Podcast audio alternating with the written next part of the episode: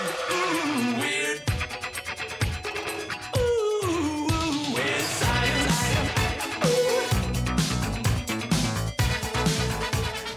Hello. This is Joya Italiano. This is Jeff Ekman. and welcome to Oh That's a Thing, a podcast about the real science and sci fi movies. Even if you haven't seen the movie, don't worry. We use the movies as jumping off points for some pretty awesome and real topics. That's right. We're not experts at all. We're actually just a couple of goons who Googled some stuff. But this stuff is pretty cool. Yeah, so sit back, relax, maybe learn a thing or two. Here we go. Here we go.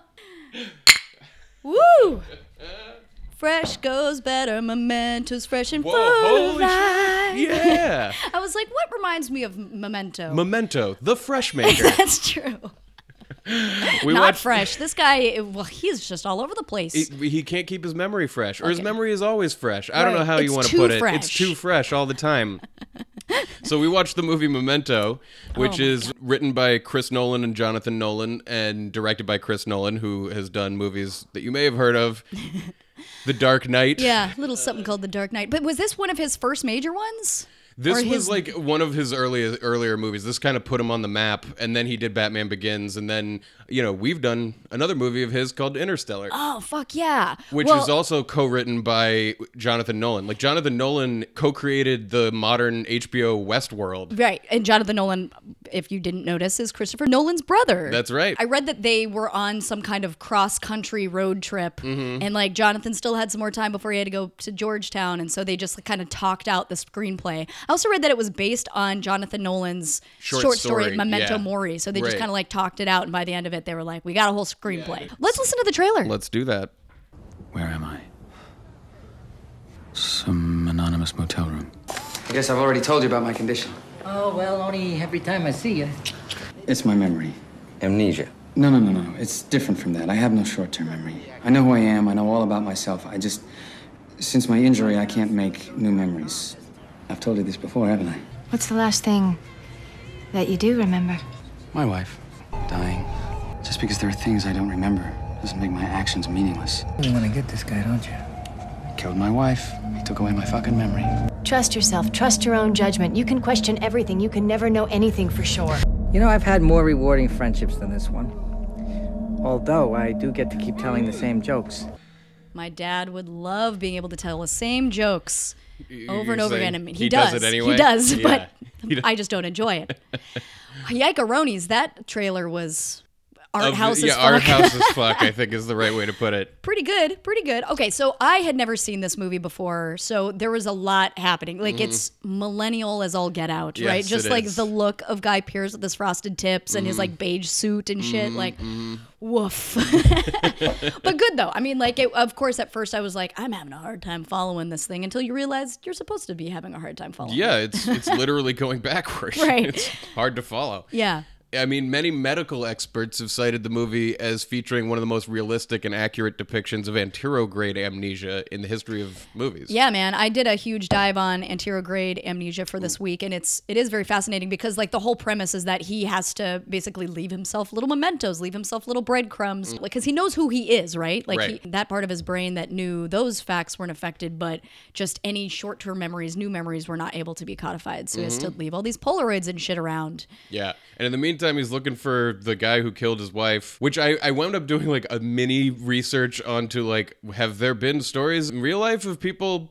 Oh, like real life takens, like real life uh, takens or real life like vengeance stories Yeah. and i did find one that was pretty fucked up because the guy like this guy basically in italy was worried that the courts weren't going to do justice because somebody ran a red light killed his wife Oh, yeah. and he went and shot the guy and then goes and like lays the gun on his wife's grave and then posts a picture of russell crowe in gladiator oh, onto his Facebook page because like the whole thing in Gladiator is he's like trying to get revenge on his family's killer, Totally. and then uh, he turned himself in.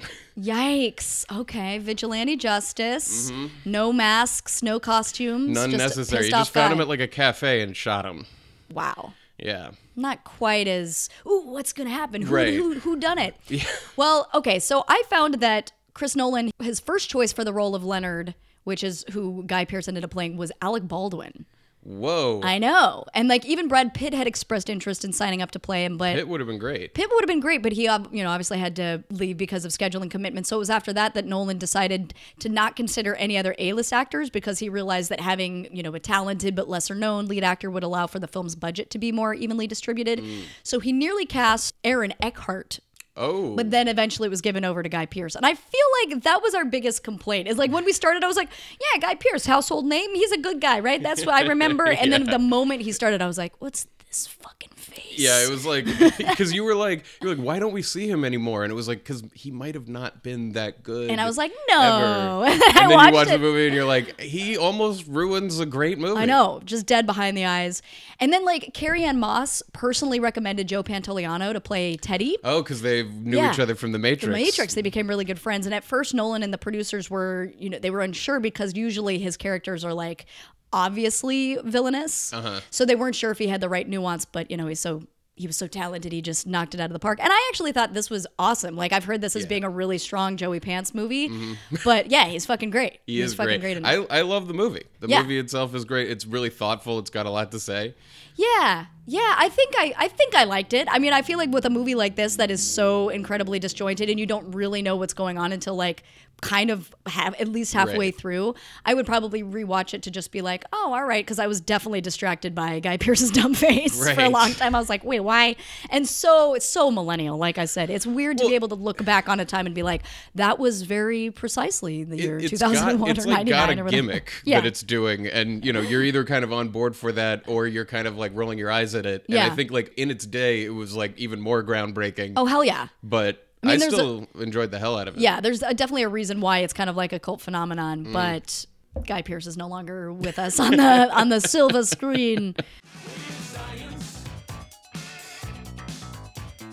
This movie involves memories, memories, not memories, not memories. memories. no, No Uh, boobs, no boobs. all sorts of memories.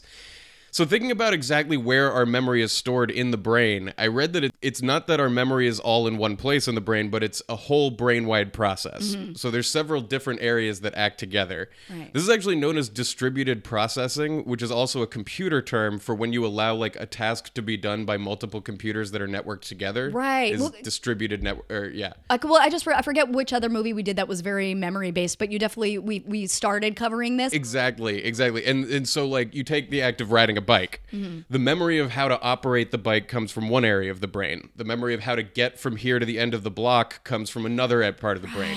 The memory of bike safety rules come f- from another part of the brain. And then like the nervous feeling that you get when the car comes dangerously close comes from yet another part of right. your brain. Of like, I know that this is gonna hurt.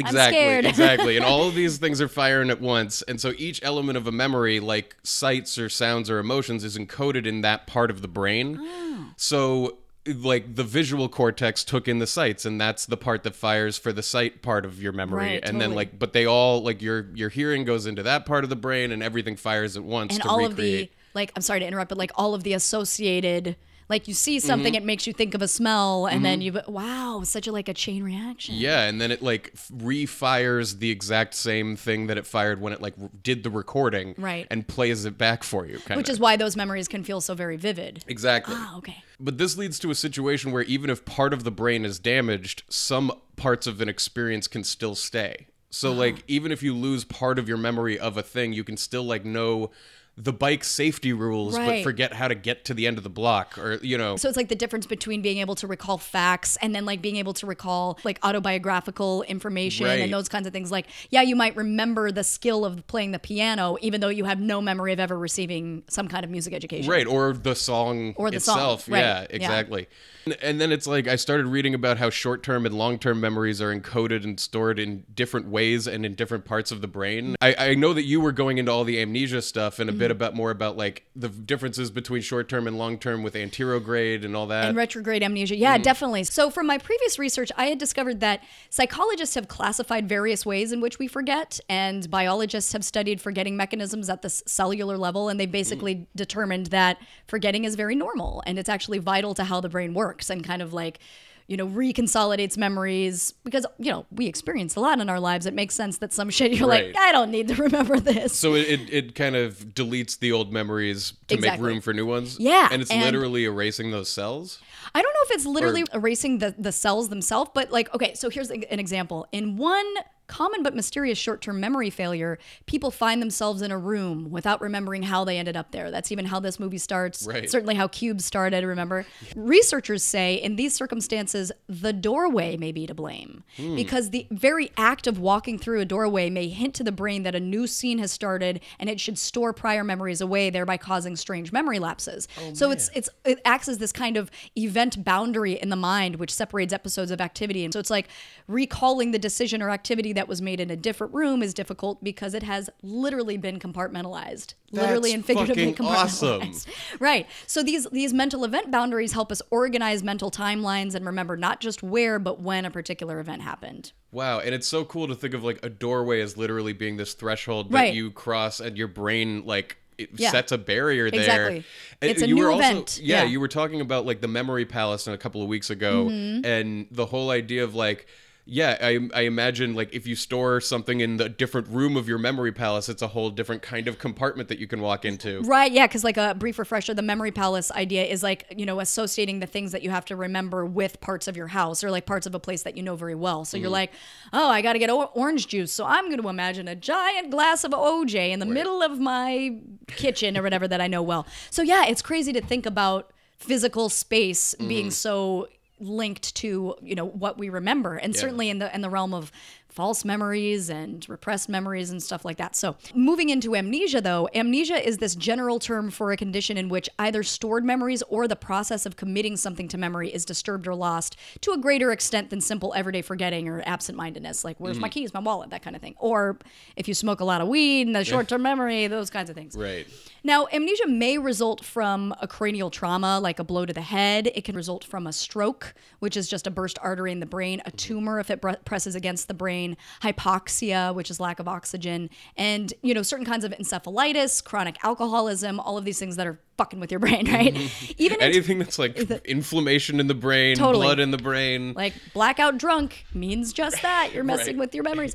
So even intense stress can cause the sympathetic nervous system to activate the adrenal glands, which then secrete certain hormones into the bloodstream, which can significantly affect the plasticity of the brain's neurons, which is the neuron's ability to change and strengthen connections. So there's two main types of amnesia. There's retrograde amnesia. This is where someone is unable to recall events that occurred before the development of the amnesia, even though they may be able to encode and memorize new things that occur after the onset of the amnesia. this is your Jason Bourne. Your Yeah, your, that's your right. real picture. Is that who picture your is? traditional amnesia. he doesn't know where he came from. But th- yeah, it's like Right. he shows up on a boat and he's like, I don't know who I am, but then it turns Right. out he's a secret agent. Ah, okay, okay, okay. Well, yeah, it's been a long time since I've seen. But okay, so yeah, he's got retrograde. You pick the movie, or you pick the spy. It's not that he can't form new memories, it's that he doesn't know from whence he came. Yes. Ah, okay. The retrograde amnesia usually results from damage to the brain regions such as the temporal lobe and prefrontal cortex. So typically, episodic memory is more severely affected than semantic memory. This means that the patient may remember words and general knowledge, such as like who their country's leader is, how everyday objects work, but not specific events in their lives. Procedural memories, which are memories of skills, habits, and how to perform everyday functions, are typically not affected at all. Man, it just really goes to show how many different places in the brain things are stored. And Yeah. like, I know we just talked about that, but I'm just like, it blows my fucking Yeah. mind to know the president, but not know like what you did that day. Yeah. is like, where did the knowledge of the who the president Yeah. is come in? Exactly. It's crazy. And in generally, remote memories are more easily accessible than events occurring just prior to the trauma. So that's even weirder to be like, I remember my fifth birthday, Right. But I don't remember what I had for lunch. Which is, uh, old people say that all the time, right? Oh, yeah. Like it, that their memories are way more vivid the deeper in the past. In their past, yeah. Than what they did that morning. Yeah. Now, and this is because the neural pathways of newer memories are not as strong as older ones because older memories are constantly Being strengthened? Mm-hmm. and reconsolidated so they seem stronger and stronger. I know you've So- Mm-hmm. talked about that before as far as like memory and training your your brain to remember something more specifically is Mm-hmm. like you reinforce those pathways to write over them and write over them and then you like get in your head the very specific memory, but doing that process can also alter the memory. Totally. And, and like, again, that's where it gets really dicey. We'll talk about it later with the anterograde Mm-hmm. amnesia in terms of like what is a false memory versus what is a repressed memory. Right. You know, and if you're doing psychotherapy and like what the, the brain is a magical place. I even saw a thing about like if you ask somebody what color was the killer's hat, Mm-hmm. the, even if the person wasn't wearing a hat, it can put in their head that Like, they're like they're like it was definitely black. It was Yeah. de- definitely a black hat. It changes in your mind. It's a loaded question. Very Like loaded the- question. There is no spoon. okay, so there's no actual cure for retrograde amnesia, but jogging the victim's memory by exposing them to significant articles from their past will often at least speed the rate of recall. Perhaps the best known example of retrograde amnesia actually turned out to be a scam because there was this guy, Philip Staufen, which is actually the name of a medieval German king, but it was the first name this man came up with when he woke up. He was also known as Mr. Nobody. He was this guy in his late 20s with a slight Yorkshire accent but no other identification. And he woke up in a Toronto hospital in 1999 with what appeared to be severe retrograde amnesia. But after various attempts to obtain Canadian citizenship and to legally change his name, he turned out to be this Romanian guy called Skywald Skyd, and he had no. There was no evidence of amnesia at all. It was just a big old scammeroony. What was the scam? That he's a guy who was trying to get Canadian citizenship oh, by Oh, just lying. went- he was just trying to get Canadian citizenship. I don't know how I got here. I got this. I'm definitely native to your land. yeah, even though I have a Yorkshire accent. There's a lot So of there's issues a in lot that going plan. on. Yeah. All right. wow. So that's retrograde amnesia. Let's move to anterograde amnesia. This is what Leonard, our protagonist in the movie, has. Mm-hmm. This is the more common of the two types. This is where the ability to memorize new things is impaired or lost because data does not transfer successfully from the conscious short term memory into permanent long term memory. It can be temporary, it could be as a result of a blackout caused by alcohol, of course. Can also be permanent if the hippocampus is damaged, because your hippocampus plays an important role in forming memories. So, even like a concussion, a heart attack, oxygen deprivation as a result of epilepsy, this can all trigger this kind of thing. And less commonly, it can be caused by shock or an emotional disorder.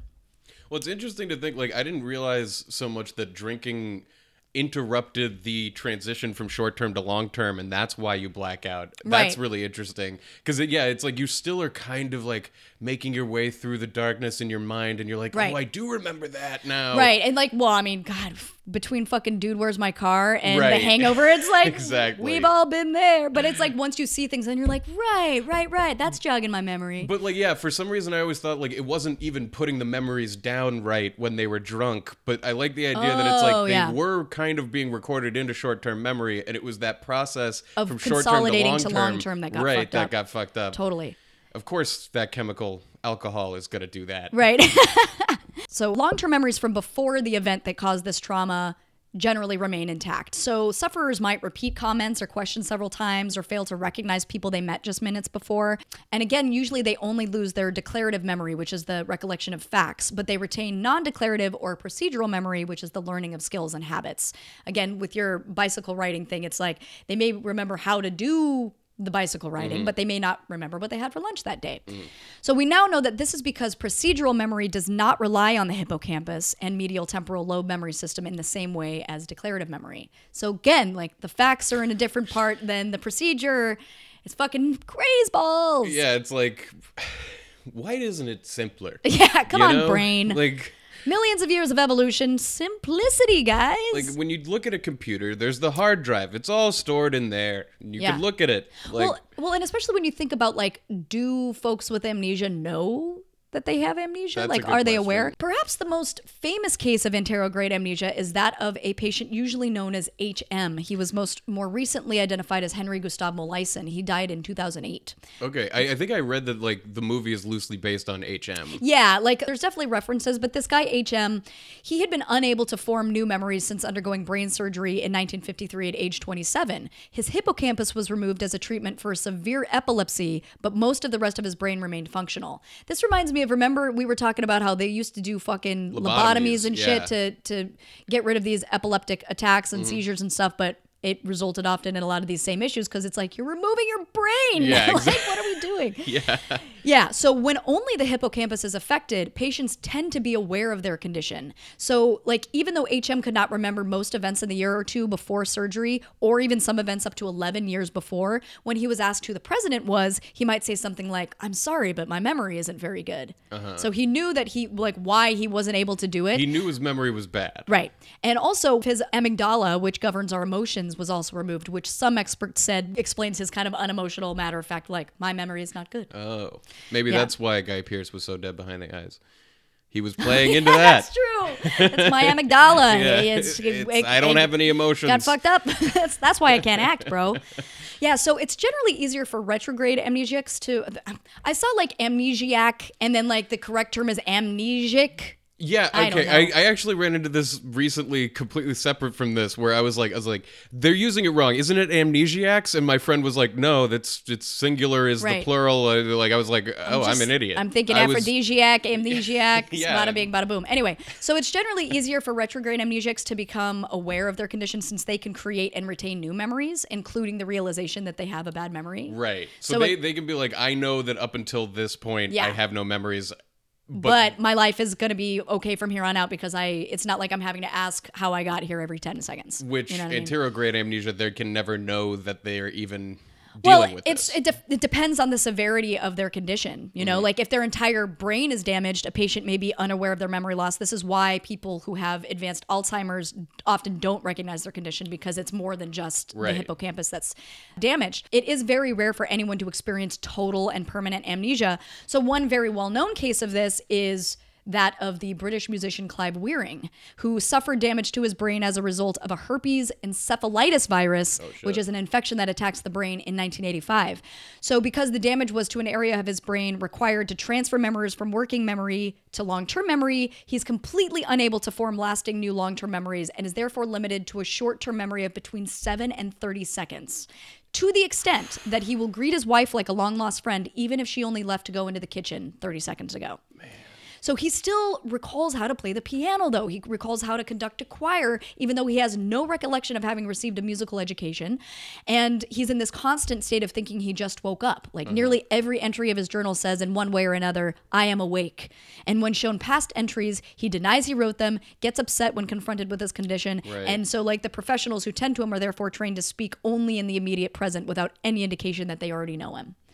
So it is like fucking 50 first dates where it's like Yeah. every day she wakes up, he's like, pop in this video. it's got to give you I an gotta idea wake of what's up going with on. The, with the deal. but she at least, you know, Drew Barrymore's character at least accepts like, oh, this is my thing. It sounds like with Mr. Wearing, you have to just be like, hey, Clive, Yeah, I pleased thi- to meet you. It's nice in a movie to have them recognize and be like, "Oh, this is my thing. Oh, this is beautiful and Right. cute that I deal with this I every day." mean, she went through a process of being like, why? It sounds like I would fucking do that. What would you do if every 30 seconds someone was like, dude, I would do the same thing every 30 seconds. You know, like uh, yeah, I mean, living that goldfish life. Yeah. Oh yeah, because they also went in not to bring this make this about 50 first dates, but it's like they go to some facility where a guy is like, yeah, goldfish brain, and it's just like, Hi, how are you? My name's Stan. Blah, blah, Uh-huh. Right. blah. Hi, how, are, you? Mine oh Yeah. What a nightmare. That the fucked up ways that the brain can turn on you is one of the scariest things about brains. Totally.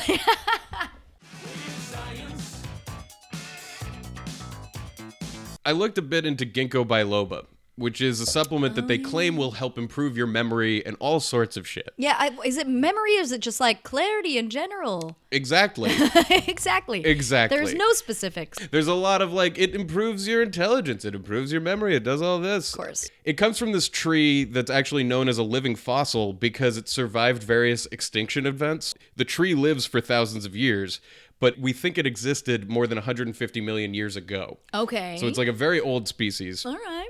Doctors in Europe have been using it for a long time for treating dementia, and at first they, they thought that it improved the blood flow to the brain. And then I read that some studies have indicated that it may protect nerve cells from damage in Alzheimer's. Okay. Now, notice that I say some studies and indicated and may protect Sure. and all that kind of stuff. Seems a little bogus. I started looking up like what are these studies and essentially I found the opposite Right. Early, small, poorly put together studies showed that there may be some cognitive improvement. Mm-hmm. Recent extensive studies have shown that it does not prevent dementia in Alzheimer's. It does not increase intelligence, it does not boost memory, and there's no evidence that it reduces the normal cognitive decline that comes with aging. Not terribly surprised. No. But just because that study was done more recently and is larger doesn't mean it's like the be all end all of definitive Sh- truth Sure, sure. It, just seems. Is it possible to have a like just a supplement make your brain remember things better? Well, just seems. you can kind of wrap your head around the idea of like if it reinforces the strength of the neurons, Mm-hmm. then the maybe the proteins that come in with Alzheimer's are not going to destroy those neurons as effectively. Like you can wrap your head around Sure. why it might do a thing. I mean, I think it does change mood. Uh-huh. Is like a thing that it's been known to do. It like it changes. It, it affects your body, but it has no effect on your cognitive abilities. Well, it makes me wonder, even just like, you know, when you think of not narcotics, but like pharmaceuticals, like Mm-hmm. antidepressants and those things that are clearly changing brain chemistry in order to make people deal with either their, I don't know, ADD, Mm-hmm. depression, whatever. That same thing could be true Mm-hmm. for these other things, you know, especially in terms of Eastern medicine or alternative medicine. I a lot of herbal shit that's supposed to help your brain, but Right. I wonder with our talks about the placebo effect, Right. if that's essentially what's taking place, which does not mean that it is without value, because Right. we've learned that the placebo effect is extremely powerful. Well, these studies that they did on ginkgo definitely included all, a placebo group, and the studies showed that ginkgo does nothing. Oh, okay. Um, but that said, it's still one of the most popular dietary supplements for brain health. Mm-hmm. And this is kind of old data, but a few years ago, Americans spent more than 107 million dollars in one year on ginkgo. Right. So it's like a big industry of bullshit. Right, because well, there are like brain foods that they say, right? There's Right. like with the, whether it's like the omega three fatty acids, like all the stuff that's supposed to help with the proteins in the brain and whatnot. Right. Like I'm not trying to be cynical about this idea Mm-hmm. of the mind body connection or that you know certain things that you introduce to your system are going to make your neurons fire in a different way or whatever. Right. It just I'm also very skeptical of the supplement industry that's sort of like you'll remember better if you take this. Well, because the supplement industry lives in this weird place where you don't have to verify that your supplements work. Right. It doesn't have to be like approved by the FDA. Right. even. Like you're you're choosing to live in a world of alternative medicine, mm-hmm. and that's inherently questionable. Mm-hmm. It doesn't mean that it's inherently wrong, but it hmm. means that it's questionable. all right. A much more effective way to keep your brain sharp is doing crosswords and generally exercising it. Yes. Thinking. Fucking use it, dog. we, uh, studies have shown that that does seem to delay dementia, but we're still not sure how much and all that. Yeah. But we know that that's not going to hurt. well, and also so so much of that is genetically inclined, Yes. right? Like you you have people in your family that have Alzheimer's or early onset dementia, but it totally makes sense. Like, Exercise your brain. yeah, fucking keep up that Sudoku, you'll be fine. Mm-hmm. So there's a couple more types of amnesia. Oh shit. Again, just to add to the mystery and wonder of the human brain. So many different types Yeah. of, of brain ailments. That's right. There's this umbrella called psychogenic amnesia, which is also known as functional amnesia or dissociative amnesia, and it results from the effects of severe stress or psychological trauma on the brain rather than from a physical or physiological cause. So it's often considered to be equivalent to the clinical condition known as repressed memory syndrome. Okay. Getting very Freudian with that. So there are two main types of psychogenic amnesia. There's transient global amnesia, and situation specific amnesia. So, transient global is this sudden temporary episode of memory loss that can't be attributed to a neurological condition such as epilepsy or stroke. And there's this temporary loss of personal identity lasting a few hours or days, often accompanied by severe stress or depression and like kind of wandering, confusion. It's also known as the fugue state. Oh, I've heard I of that. I just rewatched Breaking Bad and remember that that phone that was a scam. Well, that was, was a scam, yeah. scam fugue state. Yeah. But you know, he shows up in the supermarket naked and is just like, I don't know how to got here, and that's well, it how was we a got real out. like, how's he gonna get out of this one? And then he was like, fugue state, Fugue got state. it, nailed it. I guess I'm gonna get This is naked my in a store. This is my one-time ticket for this fugue state excuse. Exactly. And it was still shoddy, but whatever. Now, like during one of these episodes, you you can't really recall events, like you don't know how you got there. Scientists think that TGA occurs as the result of seizure-like activity or a brief blockage of the blood vessels supplying your brain. So it does occur more frequently in middle-aged and older adults. So it's like mini stroke. kind of. Yeah, yeah, that's what it, that's what it sounds like, but again, it's like super rare and generally always temporary. Mm-hmm. So this is also rare, but certain activities can result in a temporary brain fog. For example, sex has been reported to cause this, Oh, with patients forgetting the past day or so and having difficulty forming new memories. Oh man, the uh, the partner would be so proud know. of themselves. Like I sexed you so good, you forgot what day it was. yep. Basically that. I mean, so There's no serious side effects of this. It's just, you know, except like I said, great sex. yes. just a few being like, God, did I have to do something today? I don't know. In a few hours, I'll know Doesn't really matter. because I got laid. and yeah, I did what was important. yeah. Now, situation specific amnesia is a type of psychogenic amnesia that occurs as a result of a severely stressful event as part of a like post traumatic stress disorder. Like so, seeing your wife be murdered. like seeing your wife be murdered, mm-hmm. like Lenny did. So, those at increased risk includes those that were sexually or physically abused during childhood, those who've mm-hmm. experienced domestic violence, terrorist acts, soldiers suffering from t- PTSD, that sort of thing. Mm-hmm. Now, Freudian psychology suggests that psychogenic amnesia is an act of self preservation, where the alternative might be overwhelming anxiety or even suicide. Now, unpleasant, unwanted, or psychologically dangerous memories are repressed or blocked from entering the consciousness as a kind of subconscious self censorship, but they do remain in the unconscious. These repressed memories could be recovered spontaneously years or decades after the event. You know, triggered by a smell, a taste, some other identifier. Uh-huh. It also might be accessed by psychotherapy, hypnotism, other techniques, but this is difficult to distinguish because you know, how do you distinguish between a true repressed memory from a false one without Right. corroborating evidence? So it's like kind of tread lightly, but it doesn't seem like you should completely discredit if for whatever reason you're like, oh, it's triggered this memory in myself and Right. blah, blah, blah. So yeah, so it was crazy to think about this idea that like the constant remembering and reimagining of traumatic events, they cause them to be reinforced and reconsolidated time after time. So it becomes like the memory is so strong and realistic that it's almost like it's a new memory. Like it's happening over and over again, like you said. These memories have to be refiled. And again, this same episode that we covered before, there's this example where you can use beta blockers such as pro- propanolol propanolol. I think I remember struggling to say that word.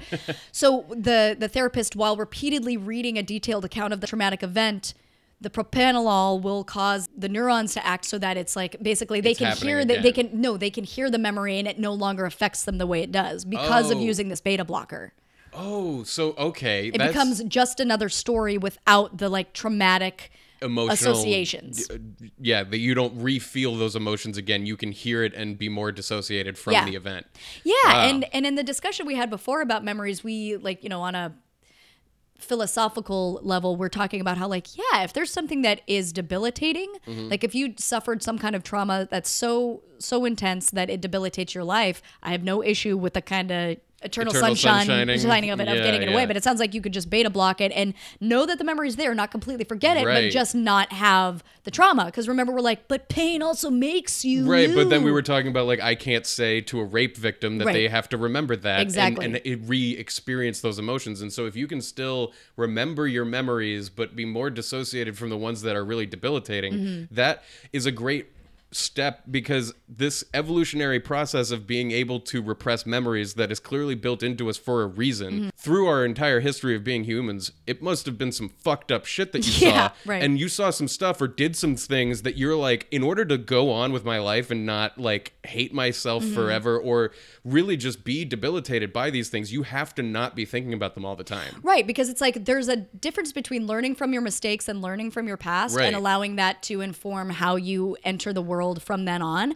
And again, having such anxiety that you eventually kill yourself because Right. you can't deal with it. It's like there's that's what's lovely about us knowing more and more about the brain is how to find Right. like that balance because it's like I don't necessarily want to eliminate every negative thing that happened in my life from Right. my memory. right But certainly if there was something that was like, oh man, I can't even go to work. It's almost like, trying to get some kind of closure on a Yeah. thing. It's like that difference in the way that you look at an experience because it still makes you you and it's not removing it from having existed. But when you have closure on something that was really a difficult time for you, you can then essentially do this more dissociated feeling on your actions before and really still learn it without having it ruin, your, life. Yeah, Exactly. totally, totally. Now, finally, there's a certain kind of amnesia that we all experience. Oh, my and God. That is infantile amnesia. Oh, mm-hmm. So this is the label given to this, the common inability of adults to remember the earliest years of their childhood, typically from birth until around four years old. Mm-hmm. Now, there's people out there I know that are like, no, I remember when I was three and we went to the movies and blah, blah, blah, blah. Uh-huh. Whatever, man. You might have some bits and pieces in there, but most of the time it sounds like that's some fucking false memories, or at least like corroborated by, you know, a picture accompanying or whatever. Right. You know what I think happened to me once or twice when I was really little was like around age six or seven, I would be told a story by my family about something I did at age two or three, And and, then I would right. dream about it. Right. And then the dream would become my memory. Right. And so I would be like, oh no, I do remember that. and- But really, what you are remembering is a dream you had that was inspired by a thing your family told you. Yeah, hell yeah.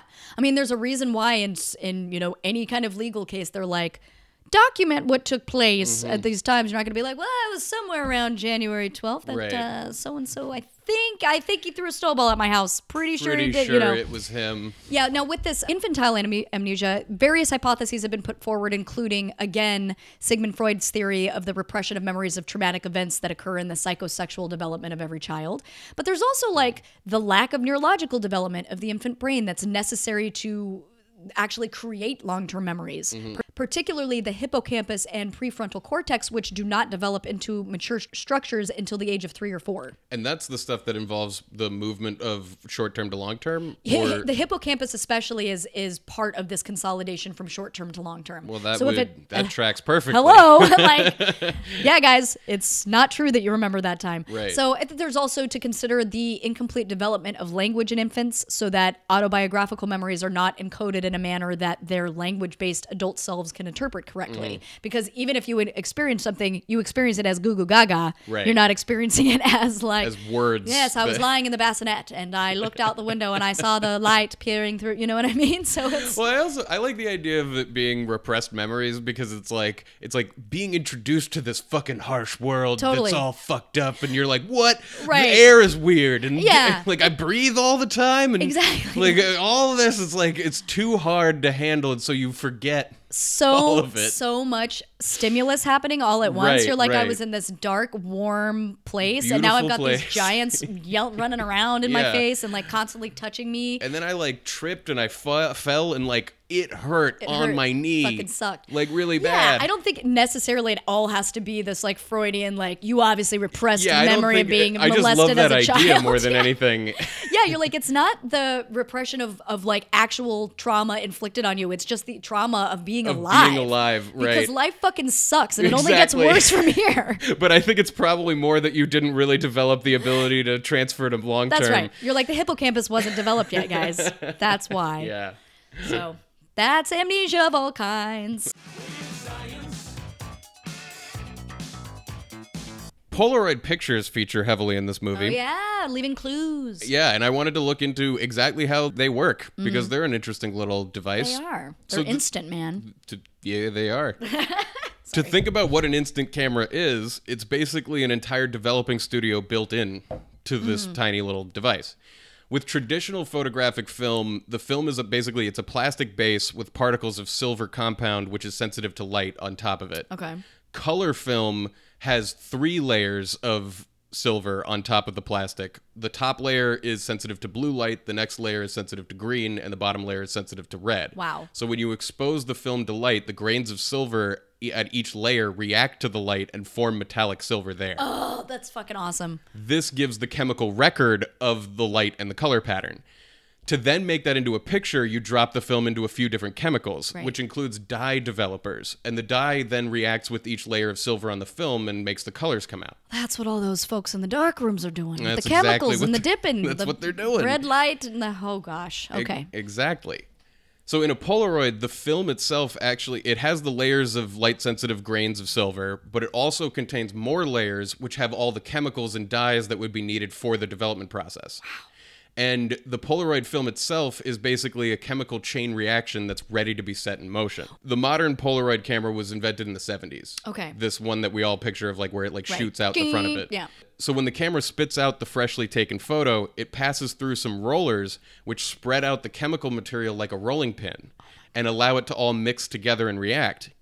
There's even a layer of material that makes the photo opaque at first. This is like a chemical that makes it black. And then And then i over time, the chemicals filter through to the opaque layer and make the opaque layer clear. that's why you shake it like a Polaroid picture. No, let You're me not get supposed to to that. shake it, though. Let me Okay. get to that. Okay. Getting ahead of me.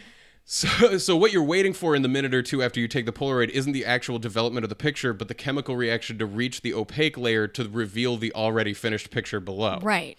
Shaking the Polaroid picture, as OutKast would like you to do, not only does nothing, but it actually increases the chances of you ruining the picture. Right, because I've learned later they were like, actually, OutKast or Andre Yeah, 3000 yeah, or whatever. You're not supposed to shake it. It makes it worse. But the action comes from a super old type of instant film technology, which was a peel apart version of film. You'd physically peel apart the positive and the negative uh, after the photo was developed, and then it had to dry before being handled. So waving the photo around helped it dry more quickly. But even that wasn't really necessary then because you would just lay it down and it would yeah, dry anyway. Just leave for a second. so it was never like a good thing to do, and it just carried over to a time where like Polaroids were totally not needing that process. It just doesn't have the same ring if you're like, leave it, leave it, leave it like a Polaroid yeah, picture. let it sit Stand there. flat on the ground. Stand there. Wait two minutes.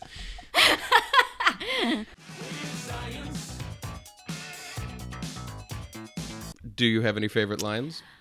I thought the one truly poignant line that I liked from old Guy Pearce's face was, How am I supposed to heal if I can't feel time? That's a good one. And I appreciate that because we use that all the time to suggest how to get over any traumas. Time time heals heals, all all, wounds. wounds. But if if really it's like a fresh wound mm-hmm. every day, The you're not really ever going to heal. That's exactly right. So I don't know, Guy Pearce. I don't know. How are you supposed to heal if you can't feel time?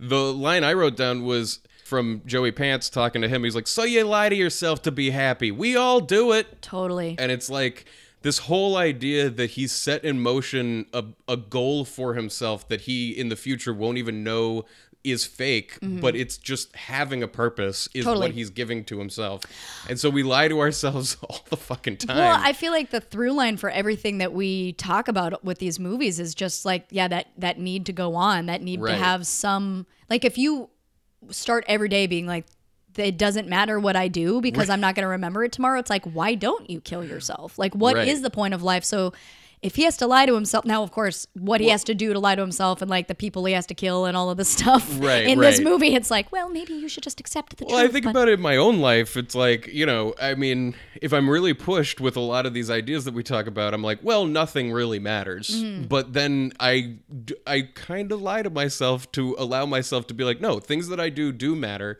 They affect the people around me. But then I also feel that that's not really a lie. But am I lying to myself to, about that being a lie? it's I don't at, know. It's at least the acknowledgement, and I would say that it's kind of finding the freedom within the reality that nothing you do matters and it doesn't mean anything. But for whatever blip of time that we're on this planet, we create our meaning in our lives, and Right. that has to be enough. Right. Like it, like Calling almost- that a lie is a little bit. I don't know, Yeah. like putting it down, but it's actually more of like a lie is has such a negative connotation, but I feel like it's more of a positive thing to be doing yeah, or or like it's one of those. There, there's no moral absolutism when it comes to the lies we tell ourselves in order to get through the day. You know what I mean? Like right. w- again, what is the alternative? Do you want me to just jump off a bridge now? Right. Or you know, like, or do you want me to live in this nihilistic, like, just nothing matters, Right. nobody likes me because I'm just bitter. it also goes to a really fucked up place if you start being like, well, how did the Nazis get through it? yeah, You know? right, right, They, they lied to themselves about what they were doing. right. I don't think that's what you're doing. I don't think that's what I'm doing. no, I'm not quite on that level. One But, day. Okay, we've just learned that the human brain is fascinating and mysterious and complicated as fuck. Yep. And it's ultimately just a bunch of chemicals and neurons firing and stuff. And yet we're able to compose symphonies. Yeah. We're able to we're able to do these amazing, incredible things and Beautiful works. yeah, it's just beautiful works, left, right, and sideways. Well, you guys should join us next week because we're doing Jet Li's The One. Oh I man, fucking I, I love it. I love Oh, that movie. God. It's such a silly fun it time. was fun. That was also delightful and millennial. I'm glad to kind of catch up with these movies that just like didn't make them their way into my queue. Yeah, when you were 13 or 14 years old. Yeah. Yeah. Yeah, man. Well, Jet Li. in in the meantime, you can rate and review us on iTunes, please. You can find us at ohthat'sathing.com and on Facebook and Twitter. Oh, and Instagram at oh that's a thing. I'm at it's a joy Amia on Instagram and Twitter. I'm at Jeffrey Ekman. And yeah, we'll see you guys next week for the one. See you there. Bye.